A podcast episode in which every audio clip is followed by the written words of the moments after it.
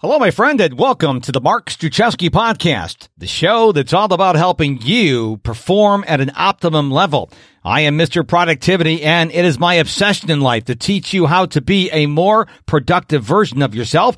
And one of the ways I do that is by giving you my top five productivity tips absolutely free. All you need to do to get them is go to my website, MrProductivity.com, M-I-S-T-E-R, MrProductivity.com to get my top five productivity tips absolutely for free. On the show today, it's a guest who is going to share the story about how they overcame some very brutal bullying and he's going to give you suggestions on how you can overcome it if you are being bullied or if you know somebody who has been bullied because bullying is a real thing in our world today. His name is Mark Simon. We're going to talk a little bit about our mutual love for The Walking Dead. He actually works for The Walking Dead. And then we're going to get into the topic of the episode. So sit back, relax, and you're going to learn a lot.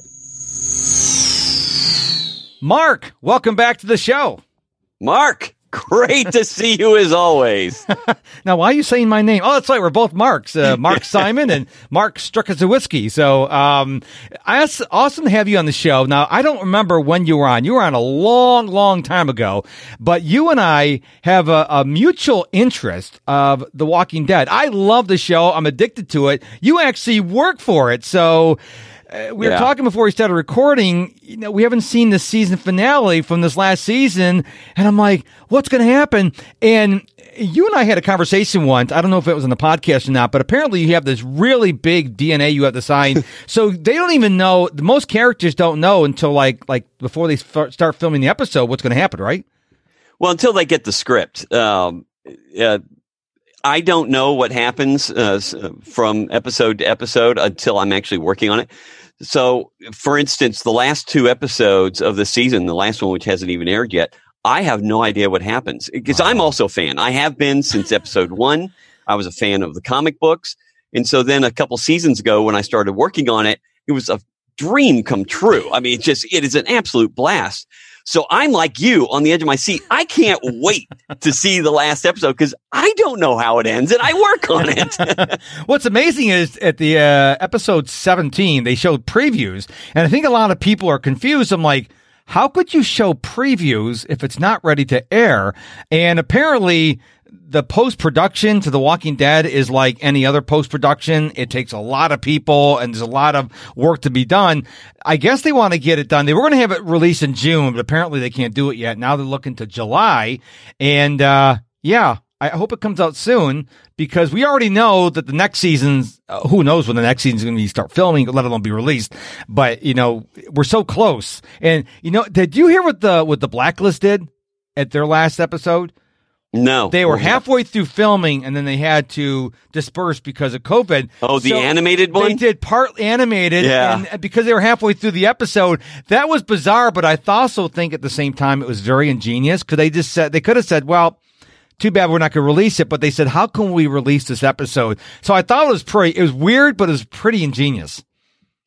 Well, the nice thing that uh, since we have such a long gap between seasons of The Walking Dead, because the main series is still by far the most popular of yes. the different Walking Dead series, that when we finally do get a chance as fans to watch the last episode, it's kind of a bridge between uh, between them. So it's we haven't. I've not heard word one on season eleven yet, and normally we start at the end of April. Wow. So.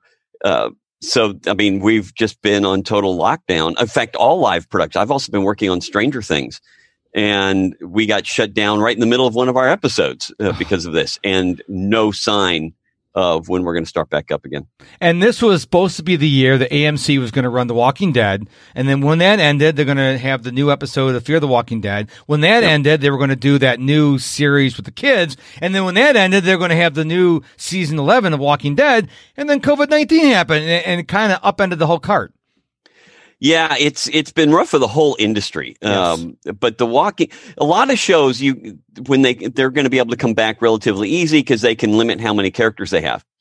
The Walking Dead doesn't work without a horde. yes.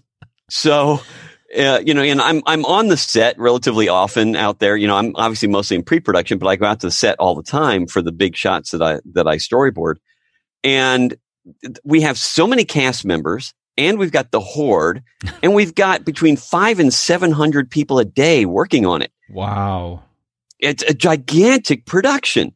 I don't know how to do a show like this with some of the limitations that we're being placed under. And I agree with the limitations because I don't want to die. Yeah. Uh, but I, I don't know how it's going to work. Wow. We are definitely in unique times. This is uh, July 1st. And, you know, this started, uh, I heard, I read yes, either this morning or yesterday morning. This is like six months since the first case was developed, that was discovered in, in China, apparently. Now they say there's another uh, pandemic potential in China that they found in pigs that can really easily go over to humans. I'm like, oh, great. So we have COVID, this new thing that may happen. Now we have the yearly flu. Oh, great. So maybe The Walking Dead is going to be real. So this is really exciting. you won't need to have a film. You just get live cameras. I mean, this is, it's really scary, but I, I really, I'm reading the, the Great Influenza, John Barry's book about the Spanish flu of 1918. By the way, a little something people don't realize. Do you know why it was named the Spanish flu? I'm assuming it's not as simple as that it was discovered in Spain. Correct. What happened was it was actually discovered in Haskell, Kansas, in the United States. But back then it was pre World War One was just starting. And a lot of countries had a censorship on the news. Not Spain. Spain's the first one that reported it. So everybody mm. calls the Spanish flu, but it actually started in Haskell, Kansas. And I'm like, when I read that in the book, I'm like.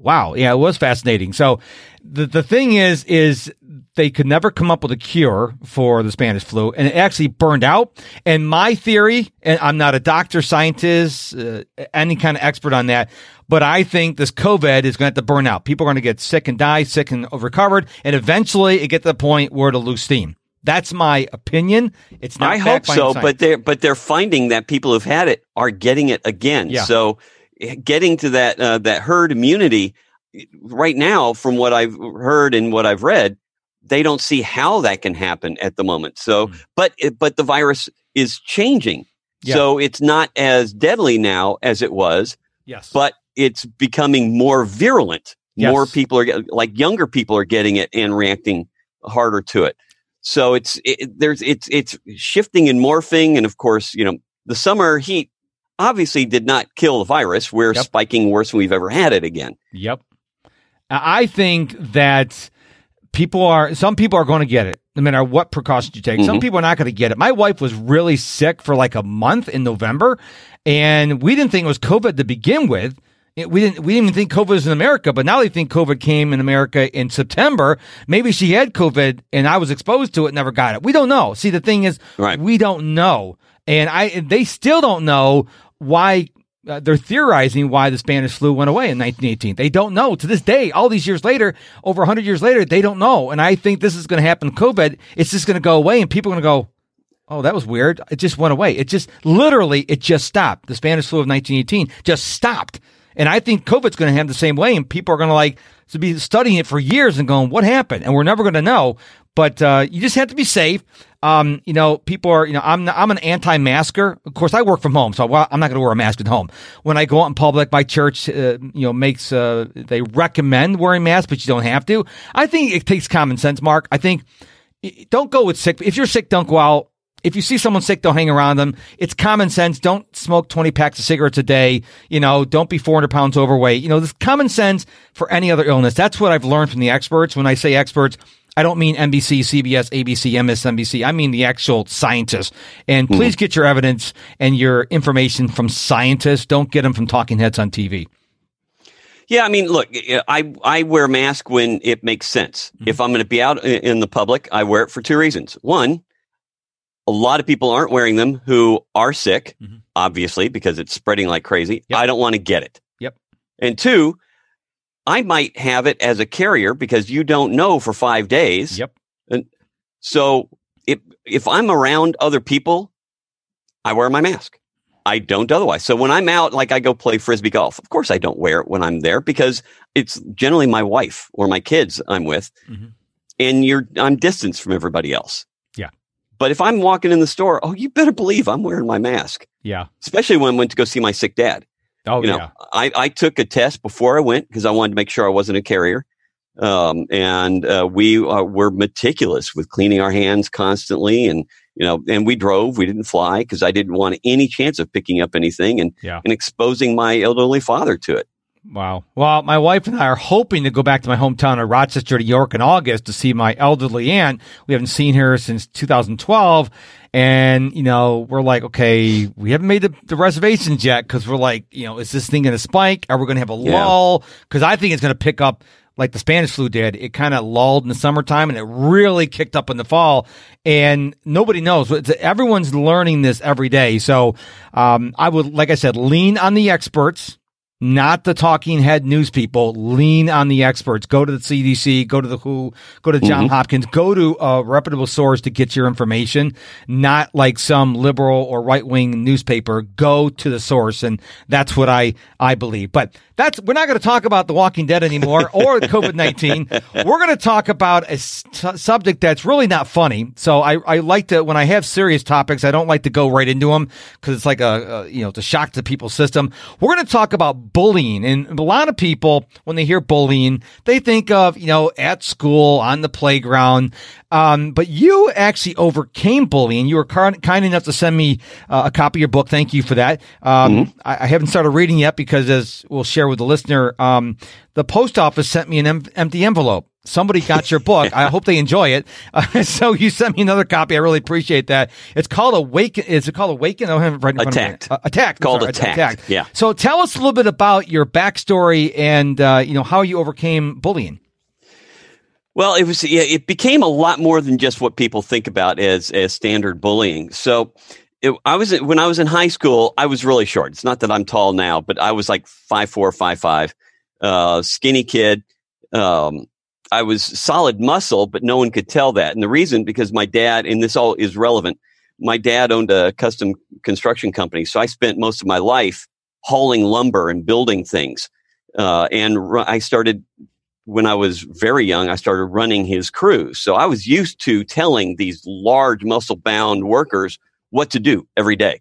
Mhm. So I was not a kid who was easily intimidated at all. So these punks in high school would try to mess with me because I was short. And uh, this one gang in particular was just horrible to people. I mean, uh, there were, and, and I ended up uh, talking to a number of these families. There's this one kid that caught them spray painting the school on the back of the school, Mhm. and they chased him down and broke his femur. Oh, wow. Uh, other people who've read the book have reached out to me and told me that they had been beaten up and attacked by these guys. They, they used to brag about throwing cinder blocks off of overpasses at cars down below oh, wow. these are not nice people. So they they would try to uh, hassle me and and tease me, and I just wouldn't put up with it because again, they were kids like me. I was 16 at the time; they were all 16 and 17. Uh, because they were small compared to what I was used to dealing with. And then in basketball, they'd come up and they would shoulder check me. Uh, in particular, this one guy Perry, and I would he would bounce off of me because of my years of construction, and he would look bad, and would try harder and bring his friends in after me. Ah. Right, so that would build up. So one night, when this whole thing started, or the week before the the big attack, uh, we were out at a place called the Back of Bammel. It was a weekly hangout.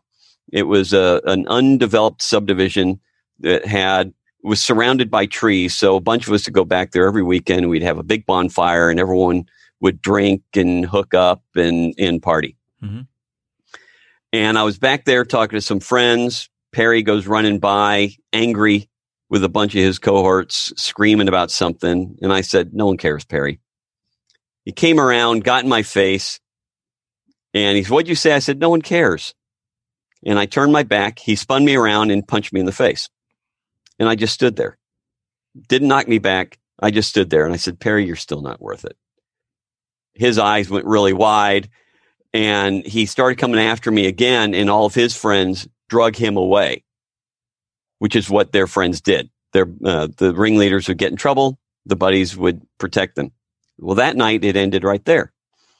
A week later, I'm back at the same party. I'm sitting in my car. It was an old 1963 T-Bird that I had rebuilt. Had electric windows, uh, which was hugely helpful in this instance. I was sitting with a buddy of mine in my car. We're talking to a couple girls, and I hear from the background, "Hey, there's Simon. Let's rumble." And all of a sudden, my car is converged on by eh, eh, by the time this ended, about thirty kids. It's like a horse me. in The Walking Dead.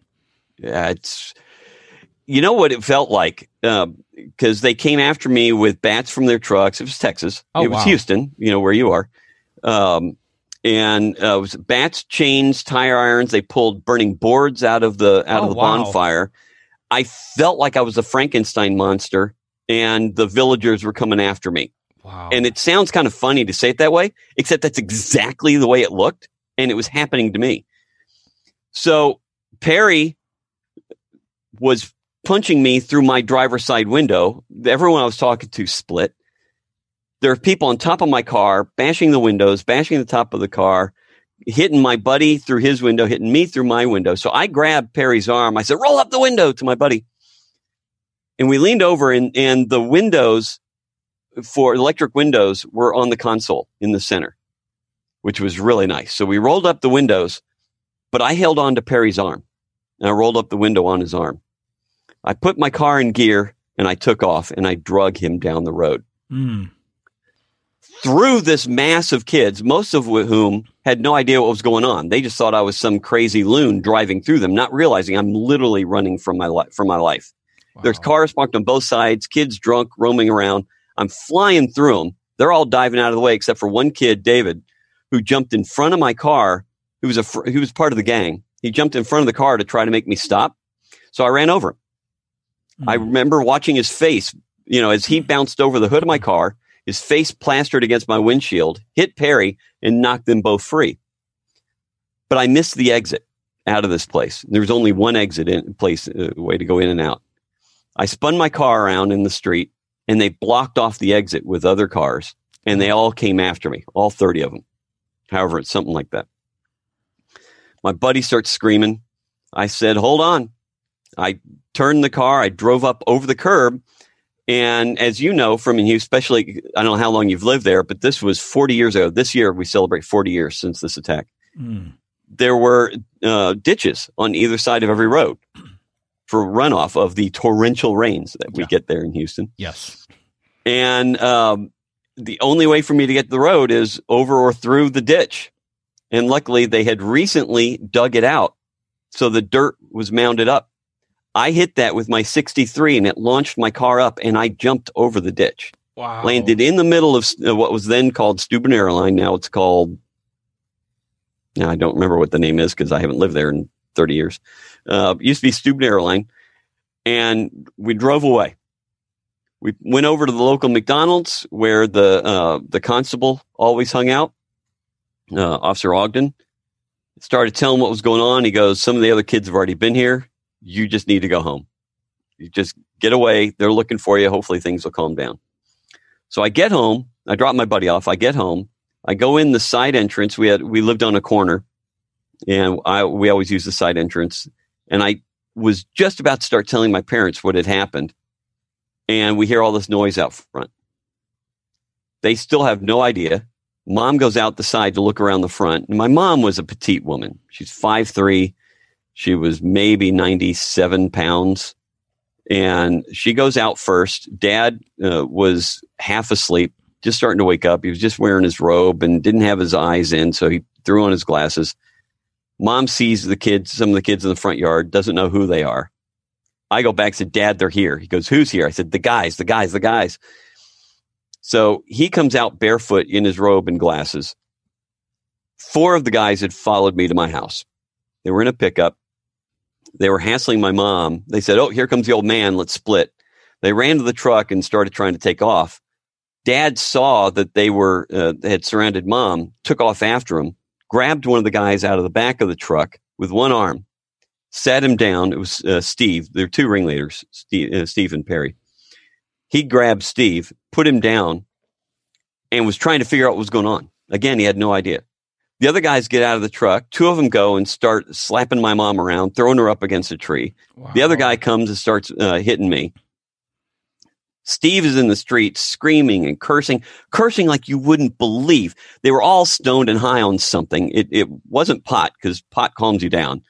There was some serious stuff that they were on and just screaming at my dad, spitting in his face, hitting him, spitting on him, kicking him. And dad wouldn't let go. And, and you know, prior to working construction, my dad was a farm boy. He's a burly dude. Wanted to kill him but again, didn't know what was going on. And he was in the street, public property, didn't know what he could get away with.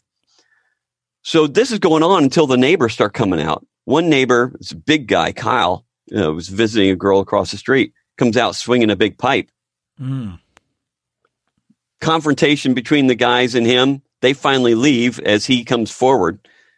The cops show up like five minutes later. So that was the beginning of, of absolute hell for me for a number of months. So we start getting calls that there's threats of them firebombing the house. They're leaving notes on my car that they're going to kill me. They're leaving notes on my mom's car and on our front door that they're going to send me home in uh, bloody pieces in a bag. They're leaving notes for my dad that they're going to kill my mother. Um, they uh, they followed us around. They tried to run me off the road. They broke into houses when I was at friends' house. They would break in and attack me. So we uh, Officer Ogden came over uh, very quickly uh, at the beginning of this, told us about a new law that had never been used before, holding parents responsible for the actions of their kids. And we said, yes, that sounds good. What do we have to do? The reason we like that is because there's not much you can do against minors. They can go to juvie, but these guys have a lot of them. Some have been in and out of juvie already. Mm-hmm we need to deal with this and get it done. We were afraid for our lives. So Officer Ogden set up for us to meet within a week of all of this starting with the local judge, uh, Judge McElroy. That was in Harris County. And uh, Judge sat us down, told us about the law, what we had to do. He said, look, it's a, a multi-step process. First, we have to do is bring in all the families of the, of the four that attacked you at your house and we have to warn the parents so that they can't use the excuse, I didn't know little Johnny was doing this. So they have to be warned in court and give them an opportunity to stop their kids from attacking you because being the minors, they are legally responsible for their kids. He said, but once we warn them, if you call us again, those parents are being arrested. You have to make sure that whatever they did is enough that we can convict them you can't just, they can't look at you crossways. They can't yell names at you. That's not enough. If we do this, you have to make it stick. So that was a lot of pressure. So in the meantime, the school was great. They were helping me a lot. Um, they, uh, the, the kids tried attacking me after school in the parking lot. They slashed my tire. So the school let me park with the teachers and no one knew. Uh, we had a lot of cars. So I just started driving a different car and parked with the teacher. So I would sneak in and out of school every day. And uh, the principal offered to send me to another school. He said, look, because I was in all the honors classes, I was the top of the class. Um, and he said, look, I hate to lose you, but any school will want you to go there. I said, I don't want to do that. They would win. Why should I mm-hmm. uproot my life? Yeah. They're the, you know what, who are messing with me they should have to leave. Yeah. So, but in the meantime, I'm having to live in total terror all the time. But I was, ref- I refused to let them win at any step of, of the way. So they attacked me again a number of times. But anyway, the, the last attack, I was on a date and eight of them came after me. Wow. Uh, I actually lost my mind on that one. I had a, a full nervous breakdown. I drove all around Houston, didn't know where I was. I finally pull over at a friend's place and I call my parents. And said, "That's it. They did it again. Make the call." Uh, they did. The parents were arrested the next morning, first thing.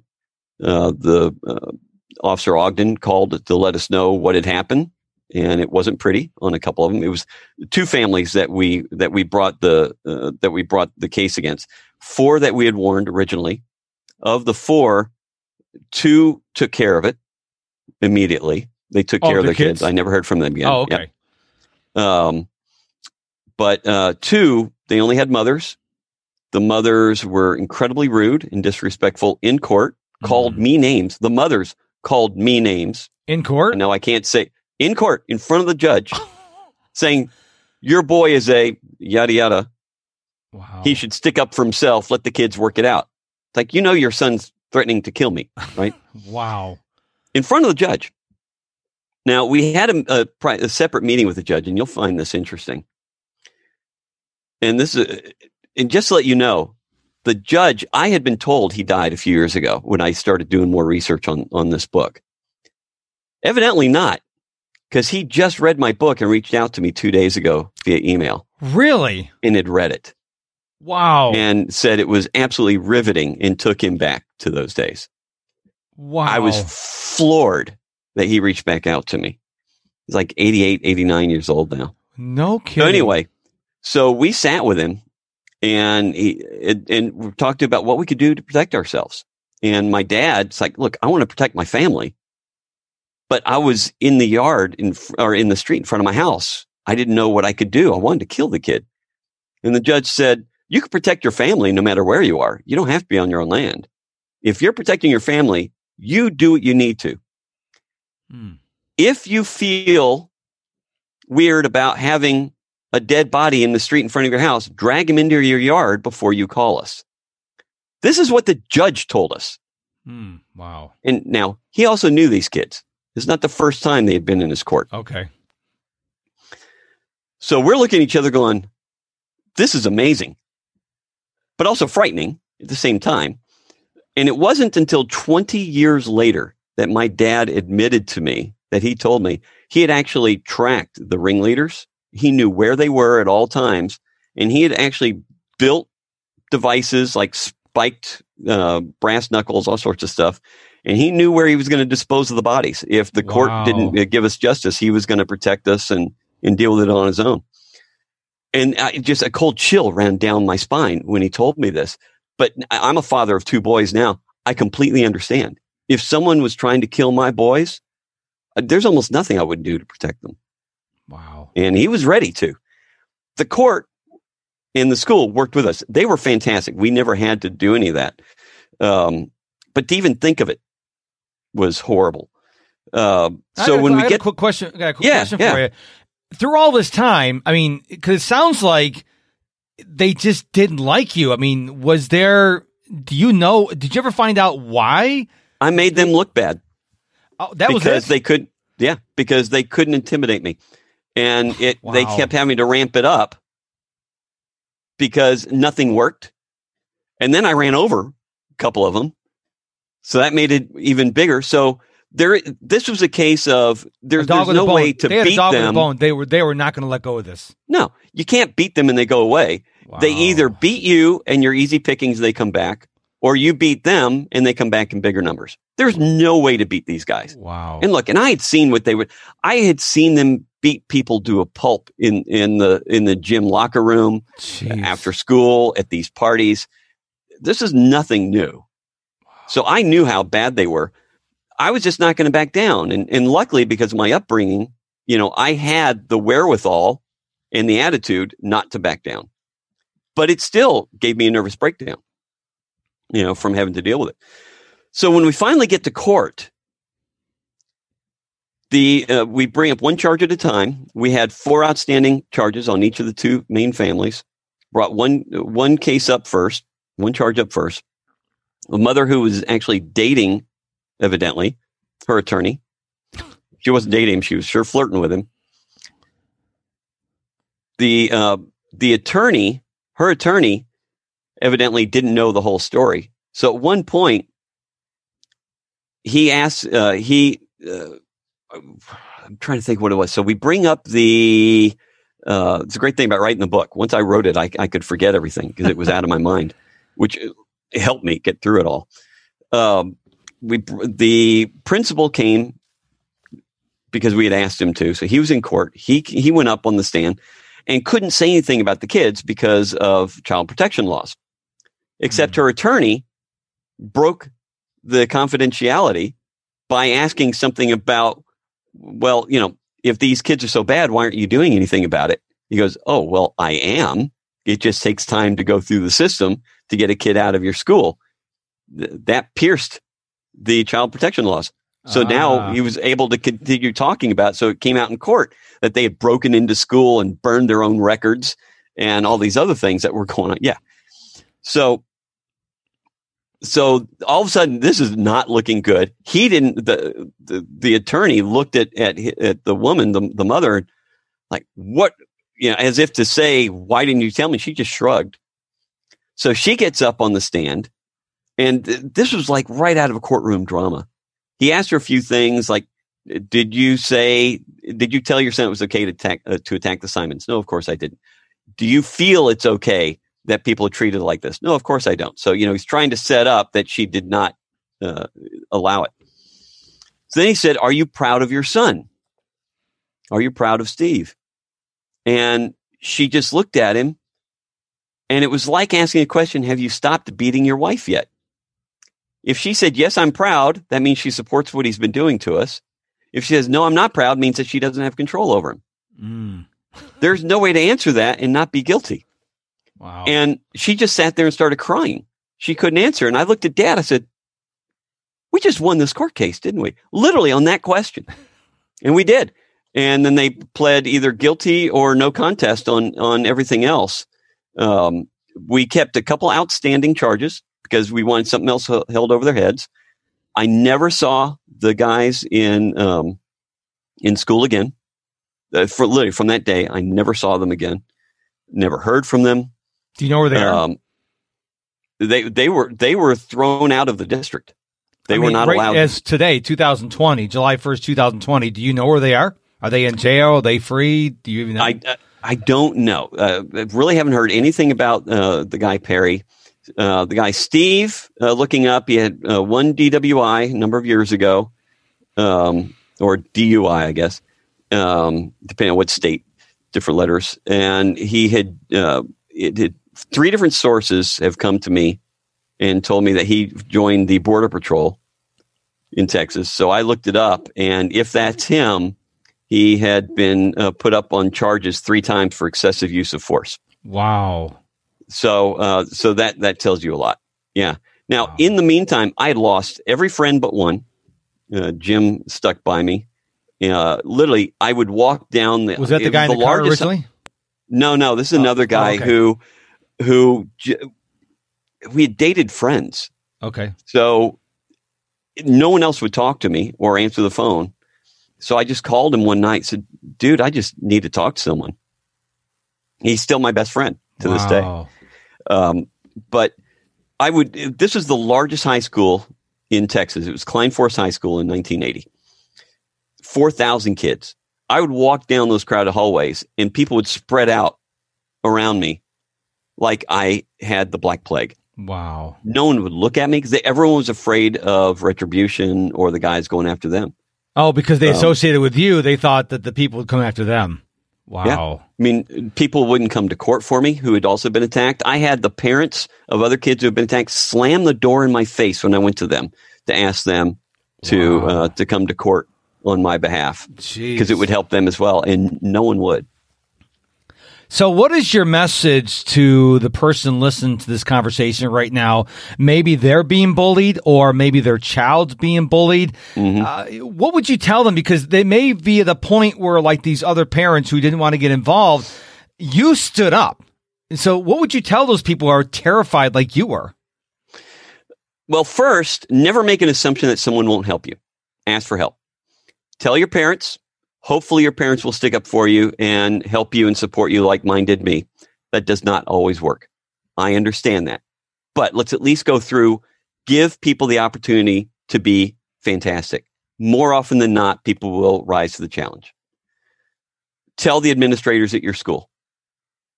Some schools won't do anything. I have heard horror stories. People are coming out of the woodwork, coming and talking to me about things that have happened to their kids because of what they've gotten out of having read my story.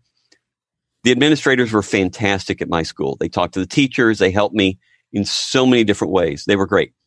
Give them the opportunity.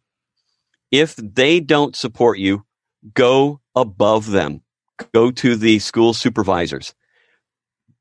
At some point, you will get help. Talk to local constables, talk to local judges, find someone. Open your mouth and talk to people. That's the biggest thing you can do. Every state has different rules and laws. So there's no one single law like the one that I used in Texas to hold parents responsible. But uh, uh, district attorney's offices can help you with what they call the law and how to approach it wherever it is that you live. Um, so, you know, I don't believe in turning the other cheek, but I don't believe in necessarily fisticuffs. And this is coming from a guy, I'm a two time national champion in Taekwondo. Hmm. I can fight, but I don't like to. I don't want to. That's not in my being, but I can protect myself. And I just, I, I knew that even if they beat me in a fight doesn't mean they were right, just meant they were better fighters. Yeah. But in a court of law, there is right and wrong. And I knew they couldn't fight me my way. They wouldn't win. And they didn't. And I became the first person in the country to hold parents responsible for the actions of their kids. I helped set the precedent. Wow. Well, I am so thrilled that other people have read your book and are reaching out to you because uh, bullying makes my heart it makes my heart hurt so much because and I, I you know I can yeah I can understand because the bully probably came from a bad household. Like you said that one mm-hmm. one guy didn't have a fan didn't have a father. Well he had a father wasn't around. The mom didn't really care. And so I, I, think the kids have to take responsibility, but if they come from a good home, I, there's probably less bullying. I imagine I don't have the statistics. Maybe you do. If you come from a good home with a good mom and a good dad, and you're grown up in a good family home, you're probably less likely to be a bully. I'm not saying that there are no bullies from good families, mm-hmm. but I, I think parents, you know, I was born in 1965 and, you know, I was brought up that you respect your parents. And if you did something wrong at someone else's house, the other parents could discipline you. Nowadays, you can't do that. You got, right. can't raise your voice to your kids. And I think that's part of the problem. But I, I think it comes down to respect. I think we have to, we're all human beings and no one's better than anyone else. And when I see people bullying, you know, the, it could be something small, a kid being pushed down the playground or you're bullied on the job. That happens a lot. You know, we went through this mm-hmm. Me Too movement a couple years ago, you know, where people were being, women were being sexually assaulted in order to get promotions. That's all wrong. There's no way anyone could ever justify bullying to me. It's just not right. You, there's, and I'm sure you feel the same way. There's never a good reason to bully anyone ever. Yeah and and we need to stick up for other people. Yes. If you see someone being bullied, you have to do something, even if it's just telling someone. Yes. Because bad things happen when good people are silent. Yes. All you, you know, and that's just a way to live your life. The Holocaust. I mean, how many trains of Jews were being driven by German homes and they would just sing louder? I mean, you have to say something. And, and I read someplace, I don't remember where it was, but just if you see something going wrong, just by you saying, Hey, just by you saying that, now, oh, now there's someone else watching me. That may be enough. But a lot of people, they put their heads down, they hurry into another store, get in their car, and they let the thing go on. But what if you would have just said, hey, stop that, or I'm going to call the police, just enough to get them to stop for a second. But so many people are scared of being shot or maybe like happened to you, being attacked. But the thing is, if, if you don't say something, what if no one else does and that person's killed and then you find out about it? How's it going to make you feel? Yeah, look, so many things can can keep growing and get out of control, um, and sometimes it's very simple to stop it at the beginning. Yeah, uh, but you don't want to be supporting by inaction bad things happening. There's just yes. there's just no excuse for it, uh, and if you're afraid for yourself, don't put yourself in danger. Yeah, but there's always ways to go and tell someone afterwards, or you know, whatever it is that you need to do but do something. You know, there's nothing worse, like in my position, when no one who, none of the other families would come and support me. But here's, here's what I did afterwards. After I won the court trial, I went to, there were four families I knew who had also, their kids had been attacked. I went back to every one of them and I handed them the law. I showed them what to do and I stepped them through what they could do to then file charges themselves and told them, look, I just won. I set the precedent. Here's what you can do. And I went and I helped them, even though they didn't help me. I wanted them to get what they needed. And then there were local businesses. I went to seven businesses where these guys had attacked patrons and, and destroyed things. And I helped them on what they needed to do as well. Did these other cases win? I don't know. I, Oh, okay. Look, I was 16. I was Okay. just trying to get my life back together. I didn't follow up after that, so I have no idea. There's no social networking back then. yeah, yeah, that's Um, right. Yeah, forty so- years ago, absolutely. You know, it's funny. I, I think back now and thought, yeah, I really have no idea what happened. But I did what I thought was necessary. I did get deputized for my work on helping to stop the gang Oh, and wow. uh, talking to everybody else. Um, the local constables did that for me. Um, but uh, all of that ended up leading to what I do because I during that I failed one of my advanced math classes. Hmm. So um, and and I was I was a mathlete. I competed in math, but I couldn't concentrate. I was so out of it. That gave me an extra class. In that extra class, I ended up in in theater, which I had never even seen a play. And I ended up oh wow. being the backstage manager on my first production, and found my love for all that, and that led me directly to working in Hollywood. So Wow. you know, as bad as it was, you know, it led me to a career that I love every day. well, I really appreciate your story. Where can we find your book? It's on Amazon. You just look up Attacked on Amazon. Uh, my website, you can read the first chapter and see a bunch of videos, behind the scenes videos at marksimonbooks.com. Well, I want to thank you for coming on the show and sharing your story. And folks, listen, share this episode with someone who is being bullied or you think maybe being bullied because you don't have to take it. Okay. You don't have to be a punching bag. You don't have to be a, a doormat. Stand up. I mean, Mark stood up. He said, I'm not going to take this. And you, you are a human being. Nobody deserves to be treated other than with respect. I don't care what Yep. color or, or political party you belong to, what gender you are. Nobody deserves to be treated like that. So, Mark, thank you so much for sharing your story. Thank you so much for being vulnerable. And, uh, folks, go get the book because I haven't read it but yet, thanks to the USPS, but I am going to read it because now Mark's even whet my appetite even more. So, Mark, thank you so much for being on the show. I appreciate your having me on. Thanks much. And just before we go, don't forget to go to MrProductivity.com, M-I-S-T-E-R, MrProductivity.com and get my top five productivity tips absolutely free. I want to thank you for listening to this very special episode of the Mark Struczewski podcast. If you haven't done so already, please subscribe. When you subscribe, it tells the various podcast players that you're interested and it'll show it to more people so I can help more people. And if you want to take it even further, tell two or three of your friends about the podcast. It would really mean the world to me and I mean the world. So thank you again for listening to this episode of the Mark Struczewski podcast. Until we meet again, my friend, go be productive.